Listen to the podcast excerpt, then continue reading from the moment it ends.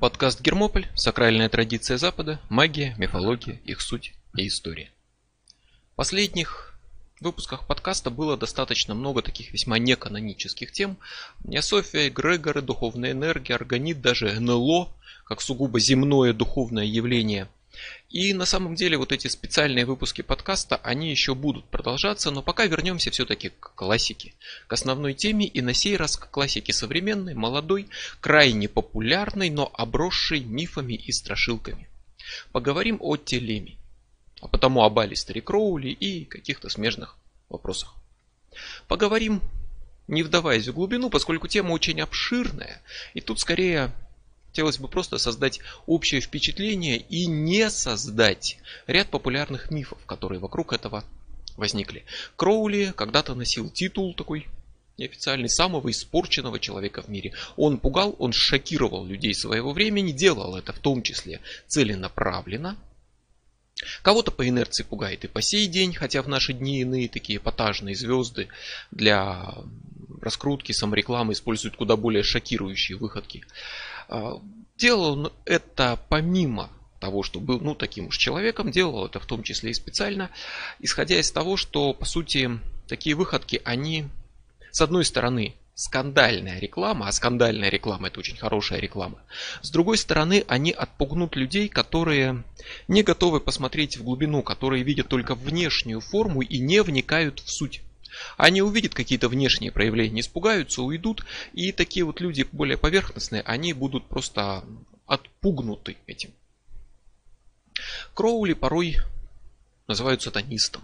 Было время в 90-х вопрос о Кроули сатанист звучал в Рунете ну просто непрерывно и там 90-е, 2000-е. И казалось бы ответ нет, давно получен, но все идет по спирали действительно. И на второй виток опять этот вопрос звучит в последнее время. И можно даже встретить утверждение, что э, Алистер Кроули последователь церкви сатаны, хотя церковь сатаны Антон Лавей э, основал в 60-х, а Кроули умер в 47-м. А вот о том, например, что первая и главная цель телемита, то есть последователя телема учения, созданного Кроули, это контакт со своим святым ангелом-хранителем, вот об этом многие не слыхали. Но начать надо сначала, а это значит, что на дворе у нас октябрь года 1875. А за окном маленький курортный английский городок Royal Leamington Spa. Родина, кстати, первого в мире теннисного клуба. Чем, собственно, этот городок в основном известен. А само это окно, это окно дома состоятельного а, инженера, который никогда не работал по профессии, пивовара и при этом убежденного трезвенника, очень набожного христианина Эдварда Кроули, жена которого Эмили ждет ребенка. Родится мальчик. Мальчика назовут Эдвард Александр Кроули. Мальчик будет воспитываться в строго религиозной среде, а, в соответствии с воззрениями своих родителей, членов протестантской группы Плимутские братья, которая существует и по сей день. А тогда была еще достаточно молодой, но уже популярной, относительно распространенной в мире, в том числе включая и Россию. Плимутские братья посвящали очень много времени изучению Библии, воспринимали ее совершенно буквально, как абсолютно четкие исторические свидетельства и прямые указания, а все в мире вокруг трактовали как некое развертывание воли Бога в соответствии с Библией. В 11 лет Эдвард Александр потерял отца, остался на попечении матери, которую описывал как прекрасную художницу, но фанатичку, готовую на самые жесточайшие поступки во имя веры, и никогда не имел с ней теплых отношений, в отличие от отца, который остался в памяти как некий очень сильный человек, такой практически как образ героя. И, собственно, мальчик остался наследником очень приличного семейного состояния от фамильного дела, от пивоварни Кроули. И именно это состояние позволяло жить ему большую часть жизни как рантье, не думая о деньгах. Естественно, вечно это не продлилось. Между тем время шло, его выгнали за плохое поведение из закрытой школы для детей плимутских братьев. Он сменил несколько школ, поступил в Тринити колледж Кембриджа и сменил имя. Поскольку, по собственным воспоминаниям, где-то там вычитал, в тогдашнем аналоге эзотерической желтой прессы, что от имени человека зависит его судьба, и если правильно расставлены буквы в имени, то это может гарантировать ему успех, славу и так далее. И попытался поменять имя так, чтобы в новом имени были подходящие буквы.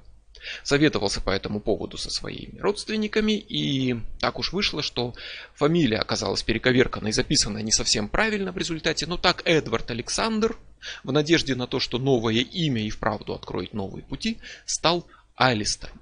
Алистером Кроули. Это год 1895, это время, когда теперь уже Алистер Кроули учится в Кембридже и подумывает очень серьезно вовсе не о магии, а о будущей дипломатической службе. Кроули намеревался стать дипломатом, для чего надо было пройти курсы по иностранным языкам. Требовалось владение четырьмя языками, три у Кроули были. Опять-таки, по его же словам, он с легкостью всегда усваивал грамматику и так далее, но трудности возникали с набором только словарного запаса. Тем не менее, языки шли легко, и в качестве четвертого языка он выбрал русский. Потому что это очень сложный язык. И с одной стороны, это будет прекрасная тренировка, это будет вызов, это будет то, что надо преодолеть, побороть, выйти победителем – это будет в том числе прекрасная тренировка для человека, который от природы склонен к поэзии, искусству, и поэтому Кроули целенаправленно изучал в том числе точные науки, чтобы развить недостающие стороны личности. И кроме того, зная русский язык, можно будет отправиться на дипломатическую службу в Россию и попасть в один из, по мнению Кроули, по крайней мере на тот момент, прекраснейших, самых восхитительных и манящих городов мира в Санкт-Петербург. Что, собственно, Кроули однажды сделает, совершив путешествие по России, где в том числе напишет некоторые свои работы и такие своеобразные воспоминания о России, о российских храмах. А пока он играет в шахматы уже очень давно и хорошо, и в том числе играет в шахматы э, в уме, не видя шахматную доску, пока его партнер находится в одной комнате с шахматной доской, а юный Кроули со своей любовницей в постели, занимаясь понятно чем, и в это время кричит шахматные ходы, ведя партию. Он поднимается в горы, как достаточно серьезный альпинист, уже получивший известность в соответствующих кругах, каждое лето проводит в Альпах. Он пишет и издает свои первые сборники стихов и начинает почитывать книжки по магии и оккультизму. И вот этот путь увлекает так, что забыты все планы на дипломатическую работу. Чем дальше, тем сильнее он втягивается в интерес к оккультному миру и постепенно забывает про дипломатию, а, про русский язык и решает посвятить жизнь магии и религии. И в результате даже, в конце концов, решает не получать диплом. Потому что диплом все равно никогда в жизни не пригодится. Среди прочитанных им книг оказывается тогда очень прославленный оккультный художественный роман «Занони» Бульвера Литона, книга о бессмертном адепте магии, которая, ну так уж вышло, многих толкнула на оккультный путь. Она была очень востребованной, и люди, начитавшись порой Занони, начинали искать связь с описанными там тайными братствами, посвященных и так далее, учитывая, что сам автор Бульвер Литон, он был, в принципе, одним из таких посвященных в тайные братства и знал, о чем пишет. И люди искали этот путь, люди искали контактов каких-то с магическими обществами, так вышло из Кроули. Он начал искать выход на тайные братства магов, среди прочего. Он написал письмо тогда уже более так известному, более зрелом возрасте находящемуся оккультисту Артуру Уайту. Вот тому самому, который потом создаст Таро Уайт. Уайт дал ему несколько советов по части изучения магии, кабалы. И, в принципе, во многом задал вот эту ниточку, которая привела Кроули в Орден Золотой Зари, где Кроули и Уайт встретились, познакомились лично, и вскоре тепло и взаимно возненавидели друг друга. И на самом деле ссориться с друзьями и соратниками это вообще в манере Кроули. Большинство людей, которые долго были рядом с ним, постепенно ссорились с ним. Или пути расходились, или они становились врагами. Это кроме разве что тех, кто успел уйти в сторону раньше, или с кем они были просто слишком далеко друг от друга, как Сандер с Аланом Беннетом, который еще будет. К 98 году Кроули изучил тогда новую, только что вышедшую книгу святой магии Абрамелина. Книга неизвестного точно происхождения, ну где-то примерно по 17 веку написанная, посвященная операции магии Абрамелина. Одной единственной операции, одному ритуалу. Операции установления контакта со своим ангелом-хранителем. Операция, которая там описана, огромная, сложнейшая. Ее пытался выполнить Кроули, ее пытался выполнить Мазерс. Макгрегор Мазерс, про которого речь шла в эпизоде подкаста, посвященном Золотой Заре. Насколько это известно, в полной мере выполнить эту операцию никто не смог. Она крайне сложная. За счет того, что предстоит огромная подготовка. От 6 месяцев до 3 лет маг должен уйти в такой ретрит, в полное уединение, отвергнуть все остальные дела и посвятить все это время только духовной жизни с одной целью – будущему познанию своего ангела-хранителя. В это время на самом деле он познает сам себя, обретает истинное познание своей природы, и вот тогда в финальном ритуале – призывает своего ангела-хранителя как воплощение вот этой своей истинной природы. После чего следует обращение к ангелам, а также к демонам Абрамелина, которые должны быть подчинены. И далее предлагается делать талисманы. Очень характерные талисманы Абрамелина, квадраты, поделенные на решетки, заполненные буквами. Такие таблички. А вот их очень много в книгах, в интернете и так далее, но обычно забывают э, напомнить, что эти талисманы делаются человеком, который провел магию, вот эту церемонию магии Абрамелина. И талисманы делает десятая. Суть операции это познание самого себя, которое приходит за годы подготовки и венчается вот этим контактом с ангелом-хранителем. Как раз вот в это время, в 98 году, книга была новинкой – она только-только была издана на английском языке в переводе, сделанном как раз Макгрегором Мазерсом. И Кроули, получив как раз эту книгу в руки, счел ее ну, своего рода знаком, указанием пути. Вот она цель, настоящая цель постижения себя, своей сути и своей истинной природы и контакт со святым ангелом. В это время в жизни появляются, естественно, какие-то другие люди, связанные с оккультизмом, который как раз переживает блистательный подъем, работает Орден Золотой Зари. Кроули встречается, например, химик-аналитик, который одновременно еще и практикующий алхимик и другие подобные личности. И в результате он находит таки свой желанный контакт с оккультным обществом. Сообществом, естественно, Золотой Зари. 18 ноября 1998 года Кроули при, проходит посвящение, принимает имя брат Пердурабо, и становится неофитом, то есть он получает первую самую низкую степень в ордене Золотой Зари, из которого, в общем-то, вышли, ну, большая часть, по крайней мере, очень многие такие именитые, прославленные оккультисты новейшей истории. Об ордене Золотой Зари есть отдельный выпуск подкаста, в том числе посвященный тем интригам и проблемам, которые происходили в этом ордене, в которых в том числе участвовал и Кроули, здесь я не буду туда уходить, про это есть отдельный выпуск. Ограничусь тем, что главное, на тот момент Золотая Заря это молодая, серьезная английская оккультная группа, которая началась как розенкрейцеровская и стала такой своего рода кузницей кадров, где были подготовлены и Кроули, и Уайт, и многие другие. Впоследствии орден распался, но дал начало новым организациям, работающим в той же традиции, по той же линии, и они продолжают существовать до сих пор. И именно вот здесь, в это время, Кроули проводит свои первые ритуалы, ожидая пока еще каких-то, во-первых, спецэффектов и чудес, а во-вторых, легкого успеха, буквального. То есть, например, он на полном серьезе пытался призывать Ундину, то есть духа воды на берегу моря, на пляже, рассчитывая, что когда он прочитает заклинание, буквально в зримом образе физически достоверное выйдет Ундина из морской пучины. Причем кое-что ему действительно удалось призвать, но не Ундину, а наряд полиции, который приехал, собственно, проверить, что за безумие там творится на городском пляже. Через годы он поймет, что магия не так буквально работает, но при этом через годы же у него как раз таки появятся результаты такого рода ритуалов, в которых действительно будут появляться и спецэффекты, и внешние проявления, и зримые визуальные фигуры и так далее. В 99 году Кроули пытается призвать демонов Гаити. Это старая система работы с демонами. 72 демона, которые изначально были описаны в книге Лемегетон как одна просто из глав этой книги. Сами они, в свою очередь, основаны на более старых каких-то источниках демонологических, но остальной Лемегетон он забыт по большей части, а Гаити стало очень популярным самостоятельным направлением работы с демонами.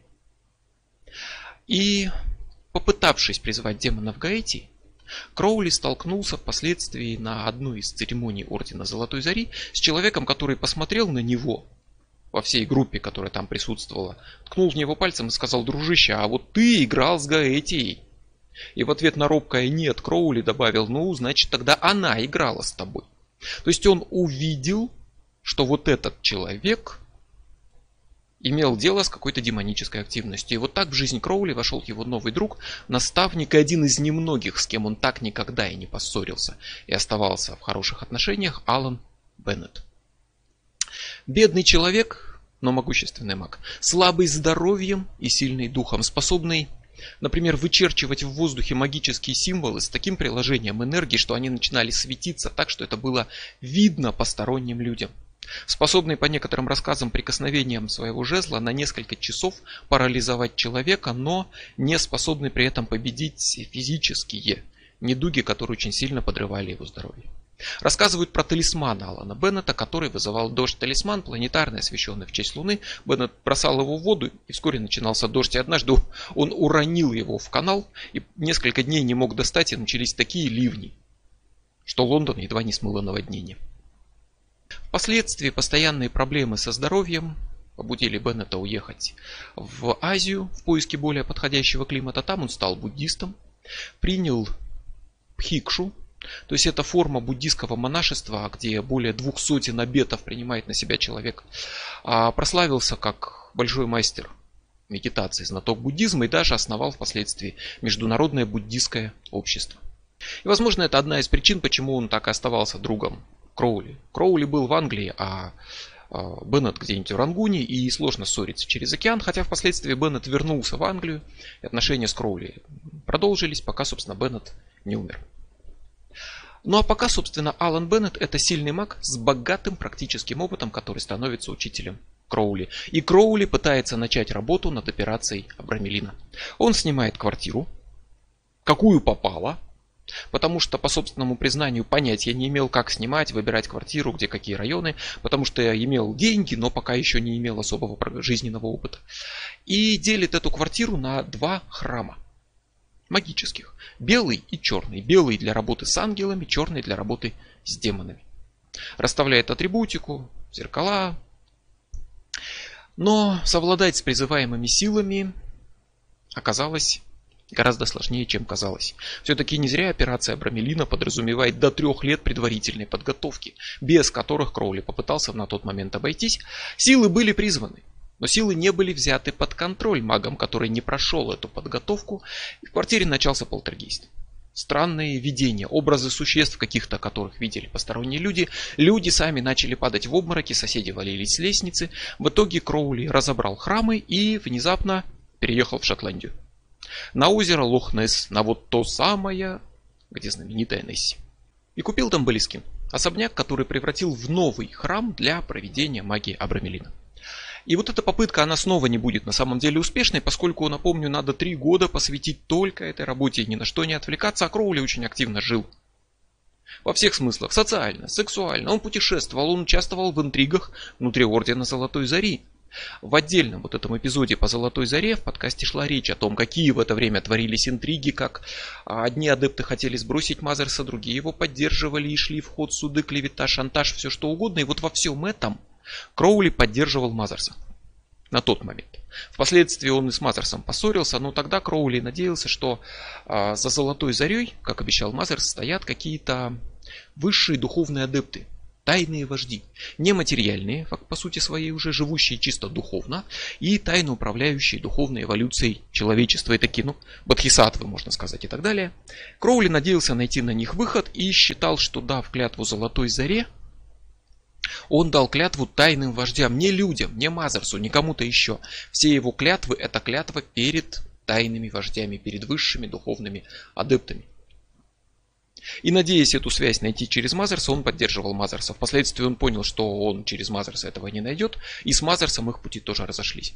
Но главное, что вот всем этим Кроули занимался вместо того, чтобы преданно готовиться к операции Брамелина, и все проблемы вернулись, как было в первой попытке. Полтергейст, странное поведение людей в его доме, видение, ясновидящая, которая приехала поучаствовать в его ритуалах, а, ушла из а, Балескина в проститутке.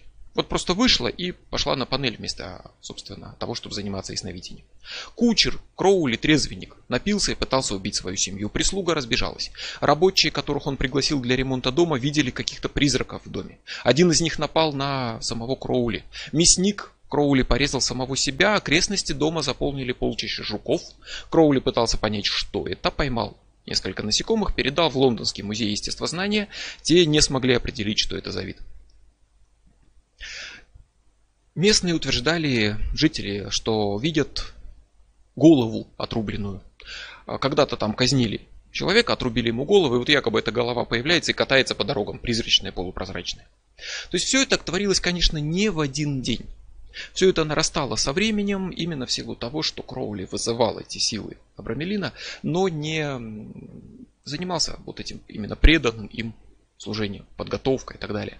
Очень активно жил и отвлекался. Кроули владел Балискином до 1913 года. За это время он много раз оставлял дом без присмотра. Он путешествовал, занимался чем угодно, только не операцией Абрамелина и вызванные силы начинали буянить. Впоследствии, уже намного позже, после Кроули, Балискин достался Джимми Пейджу, музыканту из группы Led Zeppelin. Сменил еще парочку владельцев, сгорел, был восстановлен, куплен организацией фонд Паулискин Хаус, которая при этом отрицает свою любую связь с Кроули и снова сгорел в 2019 году, теперь уже, судя по всему, окончательно. А пока Кроули просто часто оставляет призванные силы, в том числе демонов Абрамелина, без присмотра. И год 1900 он уезжает в странствие сначала по Америке, Нью-Йорк, а дальше в Мексику с восхождением на мексиканские вулканы вместе с прославленнейшим альпинистом Оскаром Эккенштейном. Он знаменит именно как альпинист, как создатель новых видов альпинштоков, как основатель болдеринга – то есть это спортивная дисциплина в виде подъема на э, сложную короткую трассу. Не огромная скала, а какой-то валун скорее, порядка там 5, 6, 10 метров, без снаряжения, без страховки. То есть, по сути, вот это предшественник того, из чего выросли скалодромы в наши дни популярные. Экинштейн умел подтягиваться на одной руке, изобретал новое альпинистское снаряжение, любил шокировать людей, вызывающе одевался, отрицал традиционные ценности морали, своего времени. В общем, вполне подходил Кроули на роль напарника, был при этом намного старше и опытнее его, и в альпинизме, и, как впоследствии выяснилось, в оккультизме, поскольку Эккенштейн хорошо разбирался в магии, оккультном, а главное в йоге. Имел богатый опыт и познания в области раджа-йоги. И вот именно в это время, во время подъема в горы в Мексике, он и надоумил Кроули начать изучать и практиковать раджа-йогу. Совет Экинштейна был забыть про все вот эти романтические представления о магии, как о чуде, как о бундинах, которые выскакивают из моря и так далее, и заняться главным постижением контроля мысли. Медитация, визуализация, фокусировка сознания – вот путь, который на самом деле открывает дорогу в магию. Магия, йога, медитация, ритуалы неразделимы. Управление своим умом – вот что надо на самом деле. И вот здесь, на склоне горы, Альпинист преподавал магу основы йоги, медитации, осознанности, использование альпинистских кошек и ледорубов. И все это в то время, пока у них заканчивались продукты, и в итоге из еды остались только шампанское и сливочное масло. И все это еще вдобавок с попутными упражнениями в стрельбе, когда Экенштейн научил Кроули стрелять в лежащую на земле бутылку, так что пуля вошла в горлышко и выбила дно, а горлышко осталось целым. Вот к этому времени Кроули успевает стать масоном, разочароваться в масонстве, как в далеком от практической магии дел. И с этого времени он сосредоточится на медитации, а также на астральных путешествиях, видениях и прочей внутренней работе. Эта работа продолжалась всю его жизнь.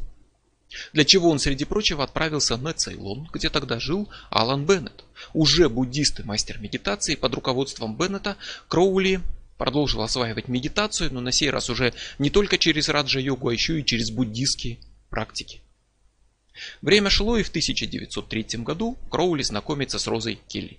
Роза Келли не вовремя забеременела и получила от своих родственников деньги на аборт, но потратила их на совершенно другие нужды. В результате ребенка она так и не родила, но осталась без денег. И надо было это как-то возмещать, и родственники в качестве компенсации задумали выдать ее за малобогат знакомого богатого жениха. чего она совершенно не хотела.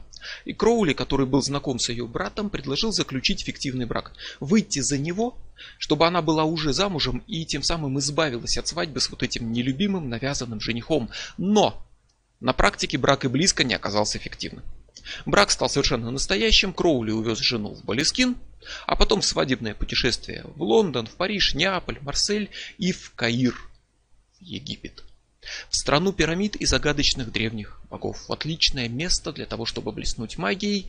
А романтизм и стремление к чудесам все-таки еще не вполне прошло. И вот это именно стало мотивом для того, что случилось в Каире. Стремление впечатлить жену своей магической силой. Кроули провел прямо в пирамиде ночью ритуал нерожденного. Это ритуал призывания божественной силы, который использовался в Ордене Золотой Зари и который основан на подлинных греческих, египетских церемониях. Кроули провел ритуал нерожденного и, в общем-то, как вроде бы ничего особо не произошло, кроме того, что, по его словам, воздух начал светиться вокруг него. И дальше пара отправилась в Китай, в Индию, но выяснилось, что Роза беременна, и супруги взяли обратный курс на Боглискин.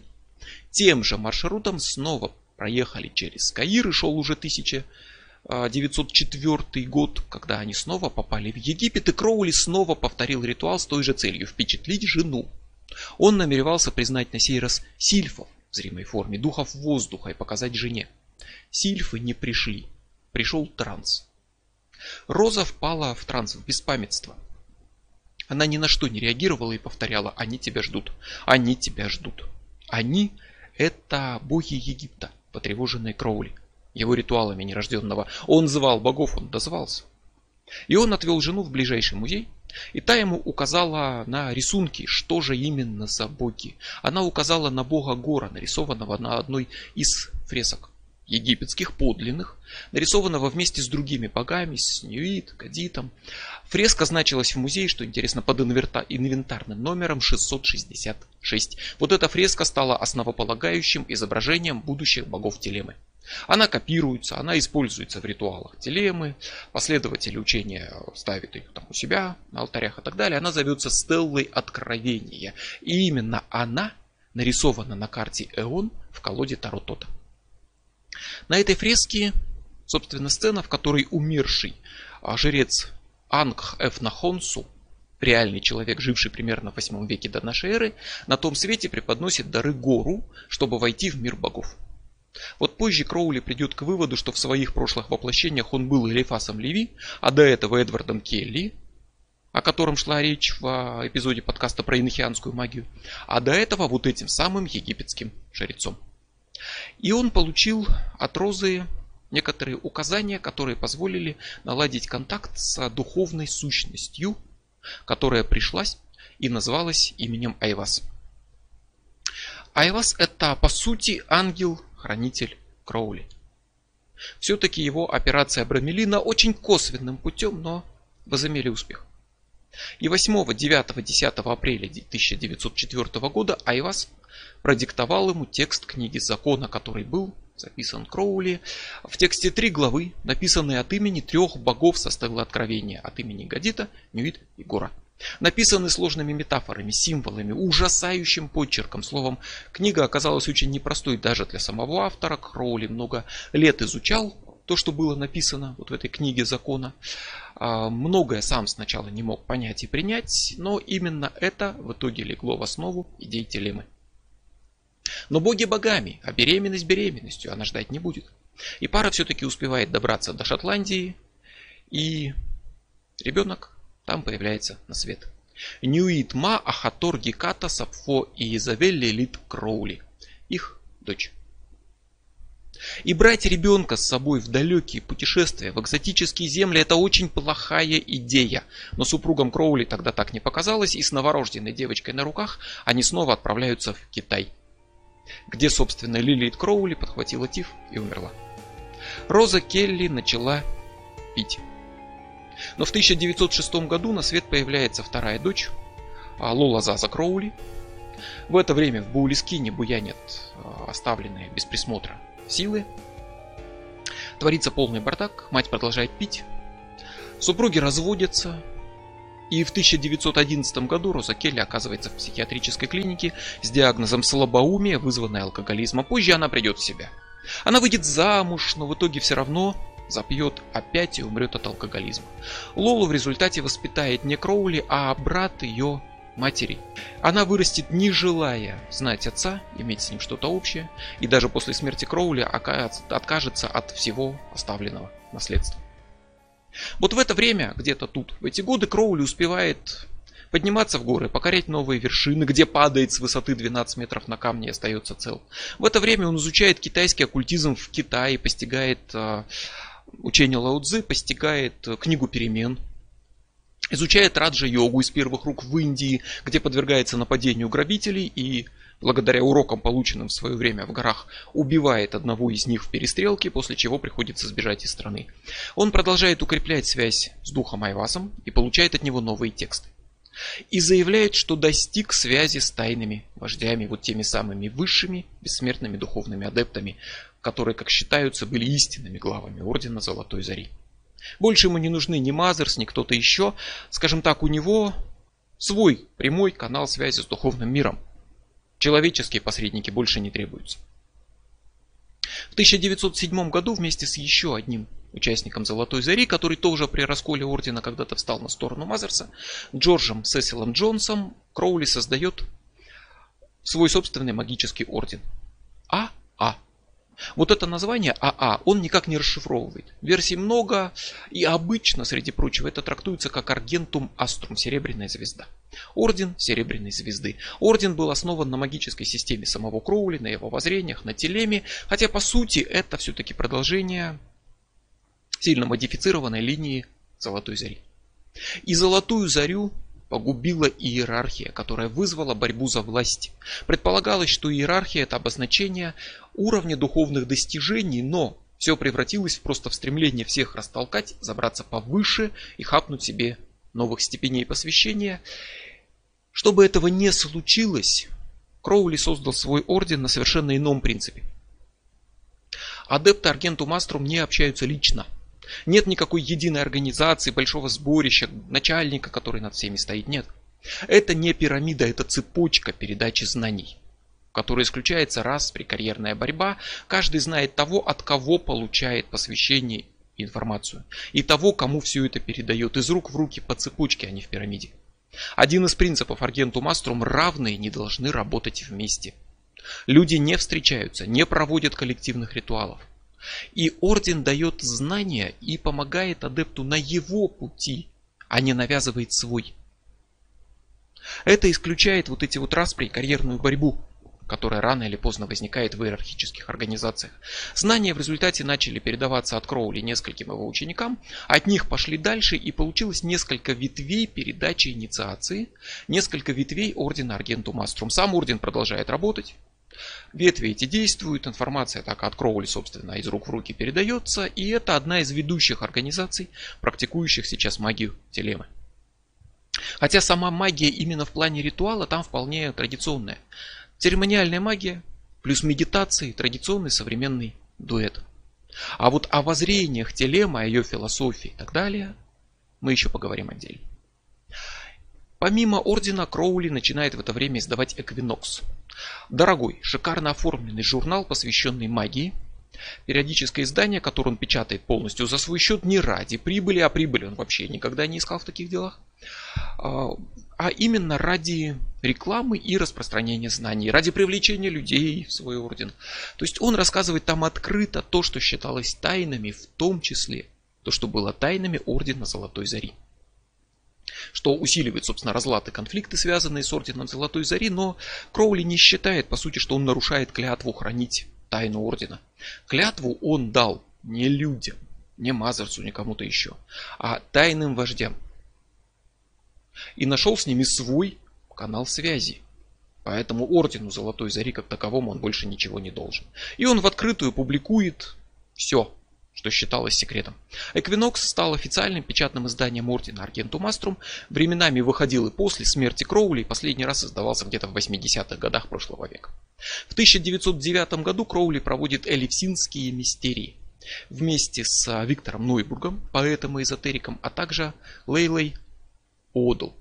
Сами мистерии стали серией открытых для публики ритуалов, посвященных античным богам, на которых могли присутствовать желающие, а Лейла, Лейла и Данересса Баттерс Одл, посвященная Варгенту Маструм под именем сестра Агата, стала его новой любовницей.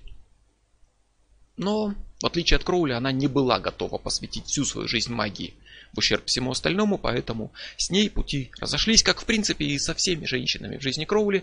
А по его же мемуарам он достаточно рано для себя решил, что если есть некое дело, которому человек посвятил свою жизнь, то оно должно быть одно, и он не может отвлекаться в том числе на семью, жену, детей. Дело есть дело, оно превыше всего, а все остальное отвлекает. С Нойбургом Кроули тоже впоследствии поссорился, после того, как Нойбург пережил в результате нервный срыв после длительного общения с э, Кроули в 1913 году, после того, как они провели вдвоем еще один большой цикл ритуалов, парижские работы, большие инвокации, обращенные к духам и богам Юпитера и Меркурия, но пока Нойбург и Кроули вместе уходят в пустыню. В путешествие ни много ни мало ставящая своей целью пересечь от края до края пустыню Сахару пешком, вдвоем, без поддержки и снабжения. Это было сделано.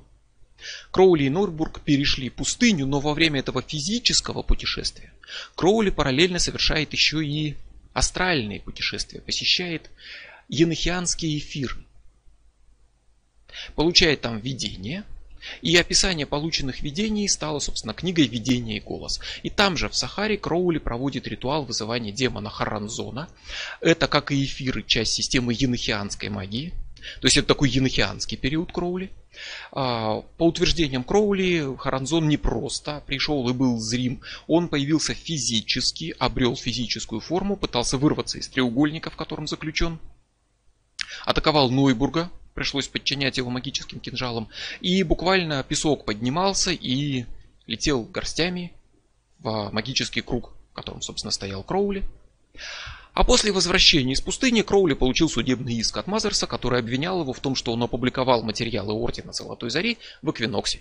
Обвинял его в разглашении, обвинял в нарушении авторских прав. Был суд, Кроули его выиграл, доказав, что у Мазерса нет прав на эти материалы. И с тех пор больше никаких дел с Мазерсом никогда не имел, до самой смерти Мазерса через 9 лет, когда тот умер от гриппа испанки. А потом настал год 1912 и в дверь Кроули постучали. Постучал Теодор Руйс, глава Баварского ордена иллюминатов, великий мастер Сведенборгского устава масонов Германии с благословления Уильяма Уинни Уэскота, одного из основателей ордена Золотой Зари, о котором тоже шла речь в других эпизодах подкаста. Специальный инспектор ордена мартинистов с благословления знаменитого Папюса. Глава Высокого Совета Английского общества розенкрейцеров и обладатель прошлых вот таких же пышных розенкрейцеровско-масонско-мартинистских титулов который получил в свое время хартию на создание собственного масонского ордена, который назвал Орда Темпли Ориентис, или АТО сокращенно, или в переводе Орден Восточных Тамплиеров. И тогда это была именно масонская организация. Но более, чем принято среди масонов, интересующаяся практической магией.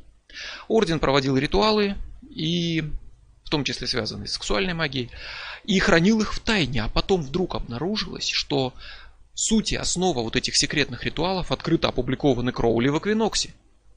И Ройс пришел с претензиями, но тут оказалось, что Кроули не посвящен в эти тайны. Он не посвящен в Орден Восточных Тамплиеров, и на сей раз, вот в этом конкретном случае, он ничего не разглашал, потому что он знать не знает ни про какие тайны, и описал свои собственные идеи, исследования и ритуалы. И так уж вышло, что он описал именно часть секретного тогда учения Ордена Восточных Тамплиеров, до которого дошел независимо от них своим умом непростая ситуация, которую надо было как-то решать, и Ройс решил ее радикальным способом. Он посвятил Кроули в Орден Восточных Тамплиеров сразу в ту степень, которая соответствовала его знаниям, и уже при посвящении взял с него клятву более не разглашать секретов Ордена. Кроули переделал свои ритуалы, чтобы они не попадали под нарушение секретности, но впоследствии плотно вовлекся в работу в АТО, переделал их ритуалы и в итоге стал главой нового ордена – Орден под его руководством принял телему, став уже не масонской, а чисто магической телемитской организацией. Скажем так, вступил в поток 93, о числе 93 еще речь будет. И, по словам Кроули, главой его назначил сам Ройс. Хотя документов на эту тему не сохранилось, но зато известно, что Ройс впоследствии негодовал, что АТО под влиянием Кроули поменяла курс от масонской организации на телемитскую.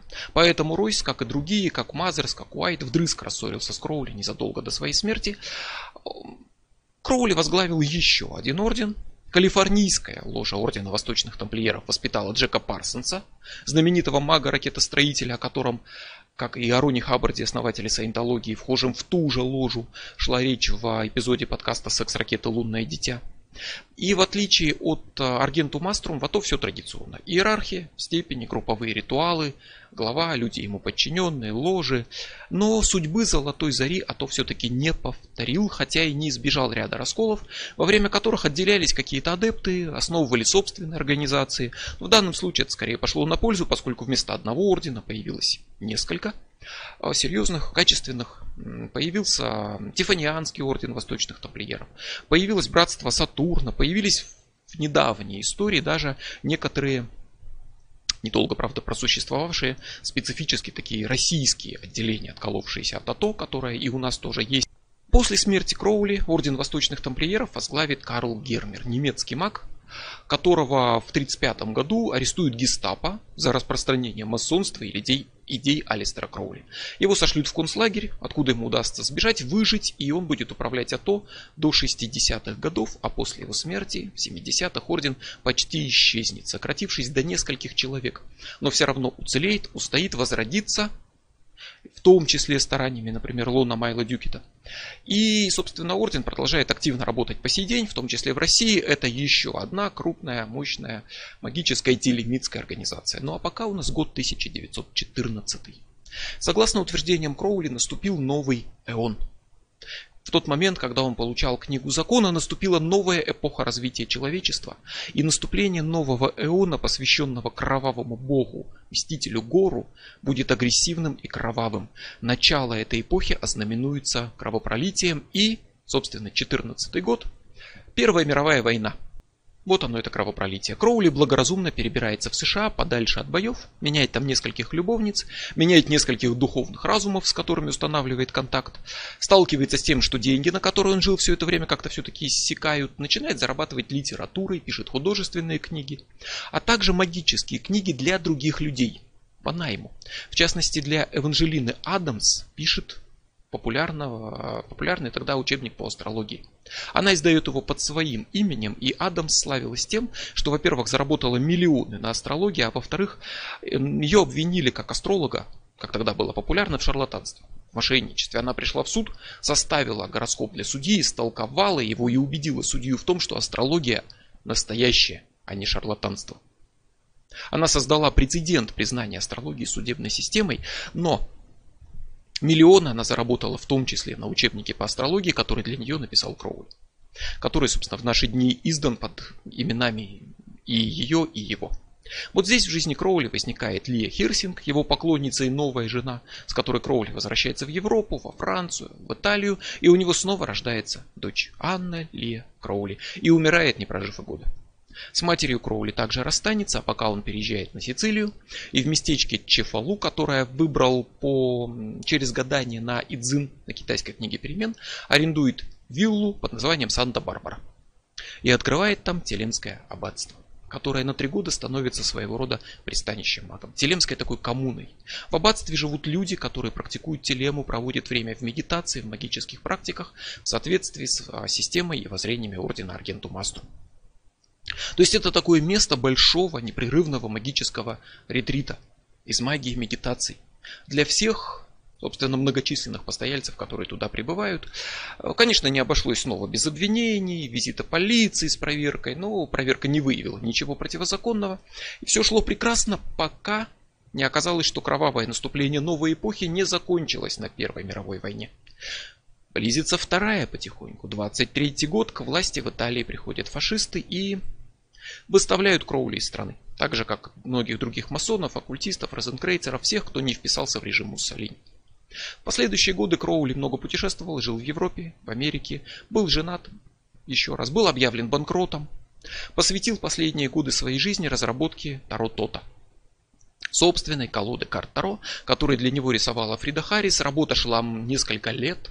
Карты рисовались многократно, переделывались.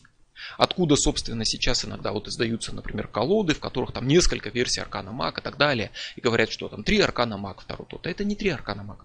Это неудачные, забракованные экземпляры, которых было очень много.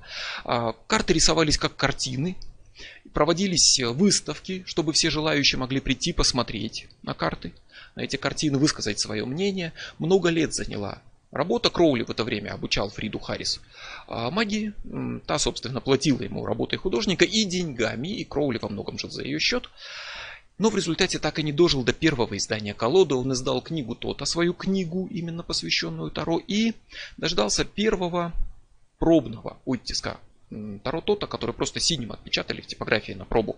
Вот эти пробные колоды, они стали сейчас э, редкостью, за которой гоняются коллекционеры. Полноценная колода, она была издана уже после смерти Кроули. В это же время Кроули становится на старости лет отцом еще одного внебрачного ребенка, сына по имени Алистер Ататюрк. И 1 декабря 1947 года в возрасте 72 лет Кроули умирает от приступа бронхиальной астмы. Об этом событии рассказывают много каких-то потрясающих небылиц, как он закричал перед смертью «Как же я ошибался!» или как порвались шторы в его доме и так далее, но он был один в момент смерти. Поэтому что он там говорил, что там происходило, как это было, просто видеть никто не мог, а поэтому эти байки действительно просто байки. Так что же осталось после смерти самого испорченного человека в мире? Осталась телема. С одной стороны молодое течение в оккультизме, с другой стороны вполне традиционное течение в плане самой магии, которое четко продолжает линию Золотой Зари, Розенкрейцеров, хотя далеко ушло от нее. Вот это название телема. А, греческое слово, которое означает воля. В русском языке слово воля многозначное, поэтому уточню. Это воля, то есть воля к чему-то, как воля к победе. Не свобода, в смысле, эх, дайте мне волю, не сила воли, а воля к победе. То, о чем можно сказать, это моя воля, и так будет. Это непреклонное желание достигнуть чего-то, устремленность к цели. Фокусировка всего одной вот этой цели. Вот именно слово телема на самом деле в оригинале на греческом входит в текст Евангелия где именно это слово используется в молитве «Отче наш». Вот если на греческом смотреть в оригинале, то в строке «Да будет твоя воля на земле, как и на небесах», там написано именно «телема». И уже понятно, что телема основана на взглядах Кроули, замешана на текстах книги закона и главное на продолжении магии Абрамелина не в виде буквального повторения, но на самой идее познания себя и обретения контакта со святым ангелом-хранителем как выражением вот этого познания себя.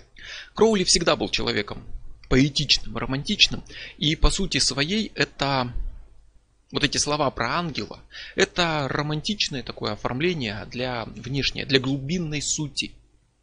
Собеседование со святым ангелом-хранителем – это внешняя форма, а внутренняя суть – это познание человеком его воли, вот этой самой телемы. Выражение того, на что направлена его жизнь. То есть это его предназначение в жизни. Это сама суть того, ради чего он существует на земле. Не какое-то сиюминутное желание, там, хочу машину. Не некая цель, которая спущена человеку свыше, там, там, воля Божья. Нет. Это суть самой жизни человека, открытая им в результате глубокого самопознания. Можно сказать, это его личный смысл жизни, то, зачем он появился на свет. Кто-то тут вспомнит про самость, кто-то про достижение Тиферит, а кто-то Назовет это собеседованием со святым ангелом-хранителем. Главное, что это полное познание себя и достижение целостной личности. Никаких иллюзий, вытеснений, отрицаний, самообманов. Никаких навязанных стереотипов и автоматических реакций. Познай себя. Вот это первая цель телемы. Познай себя. И открой свою цель, суть и смысл жизни. Пойми, зачем она проживается. Открой свою волю. И вот в этом случае, только после этого, дальнейшая жизнь человека описывается одним законом, поступая согласно своей воле, таков весь закон. Это правило известно как закон телемы, и его часто на русском записывают как «поступай согласно своим желаниям», что ложно трактуется как «делай, что хочешь». Хотя на самом деле, ну, трудно представить себе более противоположные вещи. Бывают такие, ну, сиюминутные какие-то потребности, хотелки, которые диктует эго, да, вот хочу там, чтобы соседка в меня влюбилась. Это не то. Это не ваша воля. Ваша воля – это то, ради чего вы живете на свете. Ее понимание может прийти плавно или мгновенно. И очень важно не путать жизнь в согласии с открытой волей у того, кто ее уже открыл, и простое делай, что хочется.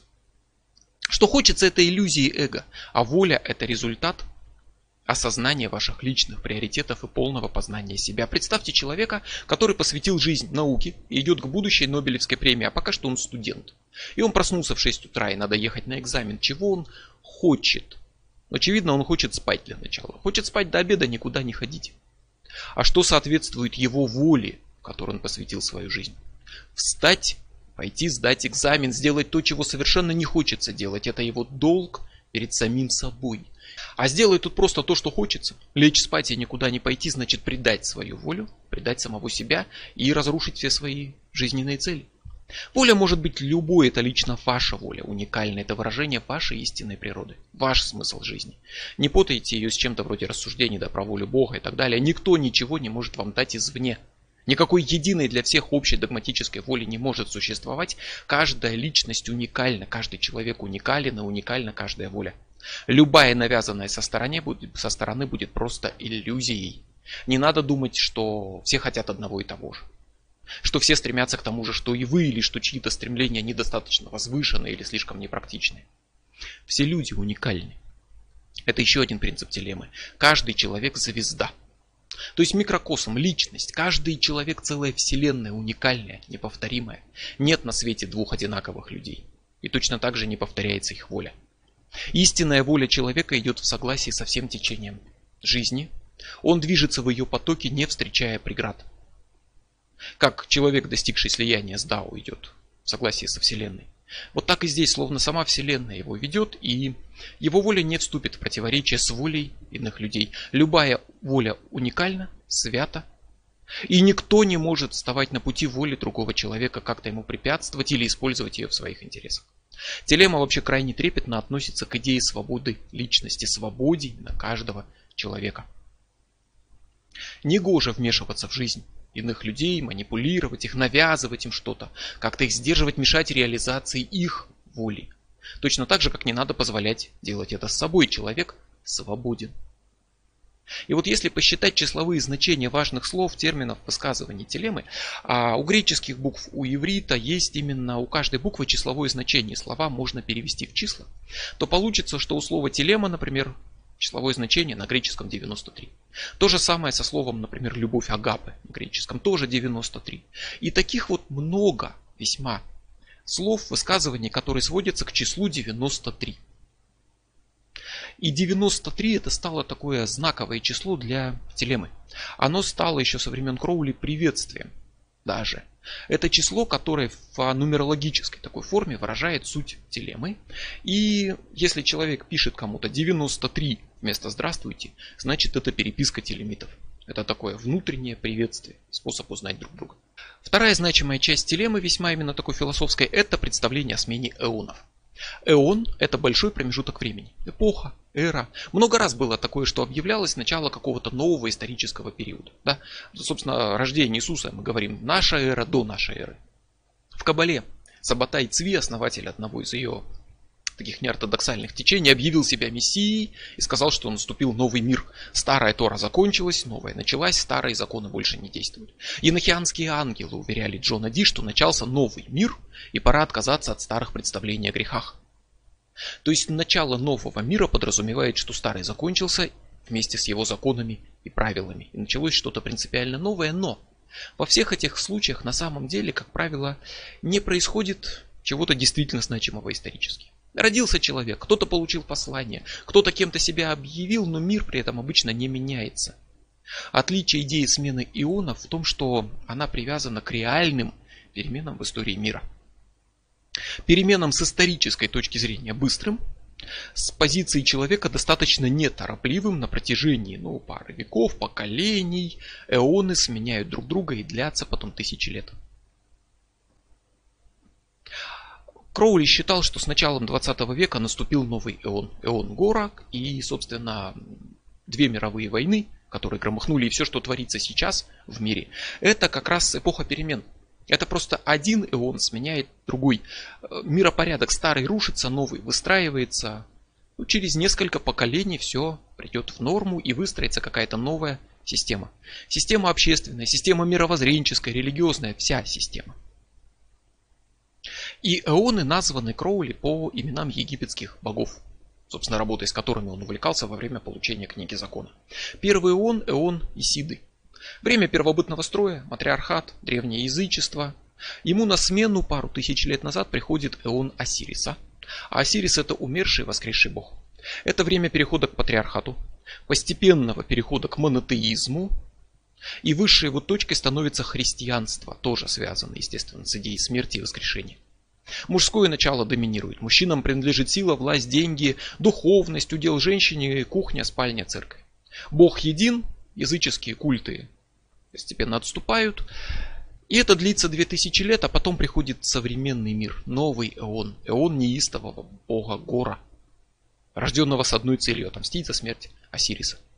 Вот это началось ну, примерно с началом 20 века. И посмотрите вокруг. Мир действительно меняется стремительно. Отбрасываются религии, морали, законы. Женское начало опять обретает силу. Качели качнулись в обратную сторону. Женщины возвращаются в бизнес, политику, в спорт. Мужчины начинают жаловаться на ущемление их прав и требовать равноправия. Традиционные религии теряют власть, паству. Как грибы растут новые культы. Вековые нормы морали, которые казались ну, незыблемыми, отбрасываются в сторону. Наука, технология меняют мир. У нас полеты в космос, интернет, модификация генов, роботы. Даже на смену видениям ангелов и богов пришли современные видения НЛО. За сотню, полторы сотни лет мир изменился сильнее, чем за тысячи лет жизнь крестьянина в деревне в X веке и в 17. Она была больше похожа одно на другое менее отличалась, чем жизнь, например, людей начала и конца 20 века. Радикальные перемены, абсолютно. В начале 20 века в России большинство простолюдинов читать, писать не умели. Теперь мы летаем в космос. И там вот между летаем в космос и читать, писать не умели, там ну, полвека, грубо говоря, прошло. Вот это и есть смена эонов, когда мир меняется и кажется, что наступает конец света, но это не конец. Это перемены, это конец старого эона и начало нового. Начало нового этапа истории человечества, не похожего на прошлое и будущее. И вот это наступление иона на сей раз, оно самое, пожалуй, радикальное, какое только было. Но пройдет время, все, что сейчас кажется крушением устоев, станет привычным образом жизни, новой догмой, и спустя еще тысячи лет придет время эту догму свергать. Наступит новое время таких же глобальных потрясений. Эон Гора закончится, и придет новый эон, эон Маат, богини правосудия, справедливости, эон гармонии. Эон, идущий на смену потрясениям, эон духовной эволюции человечества. И новому времени присуще новое мышление, новые символы, новые карты Таро, Таро-Тота и новые божества, которые появились в телеме. Они не вполне новые. Они скорее творчески переосмысленные старые, как часто бывают. И телема работает, повторюсь, с традиционной вполне магией и никак не ограничивает мага в работе с божествами по его выбору. В этом суть телемы не надо никого ограничивать, все свободны.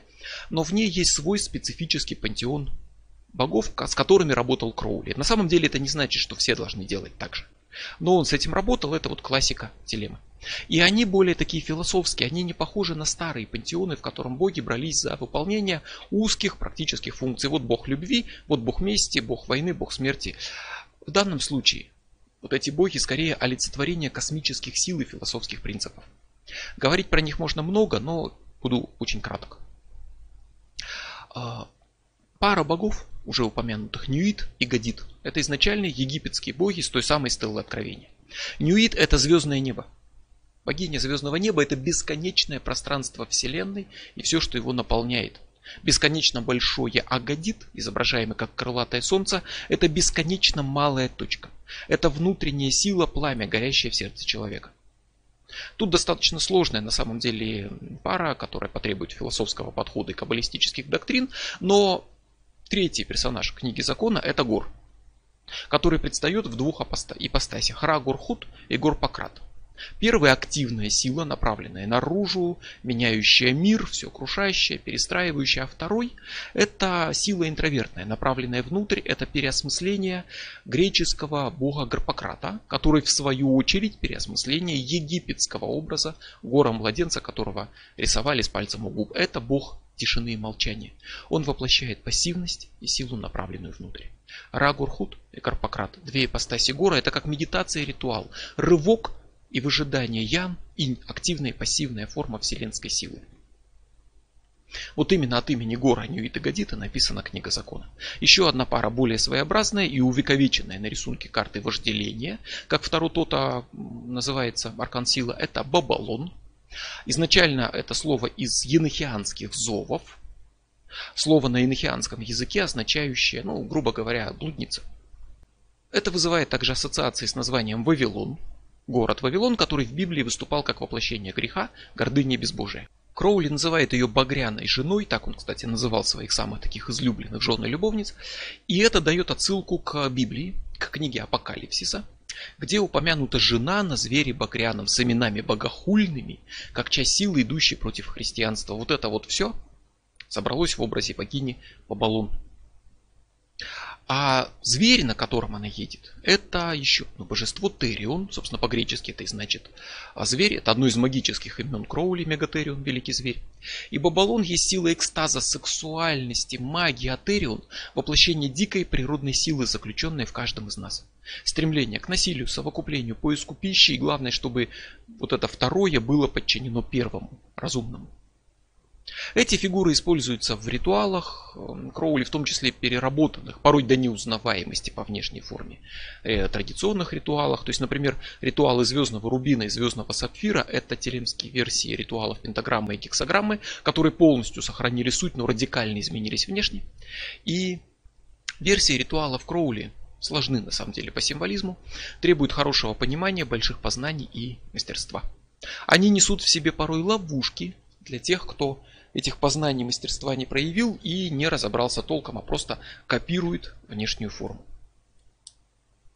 И при этом все-таки используются по большей части традиционные ритуалы, енохианская магия, гаэтия и вообще все, что сочтет нужным использовать маг, а также используется медитация, которая крайне важна и ни в коем случае не отделяется от ритуальной практики. И во всей этой практической магической работе на самом деле в конечном итоге важно одно она должна так или иначе помогать открытию, познанию и реализации, воплощению в жизни вашей воли.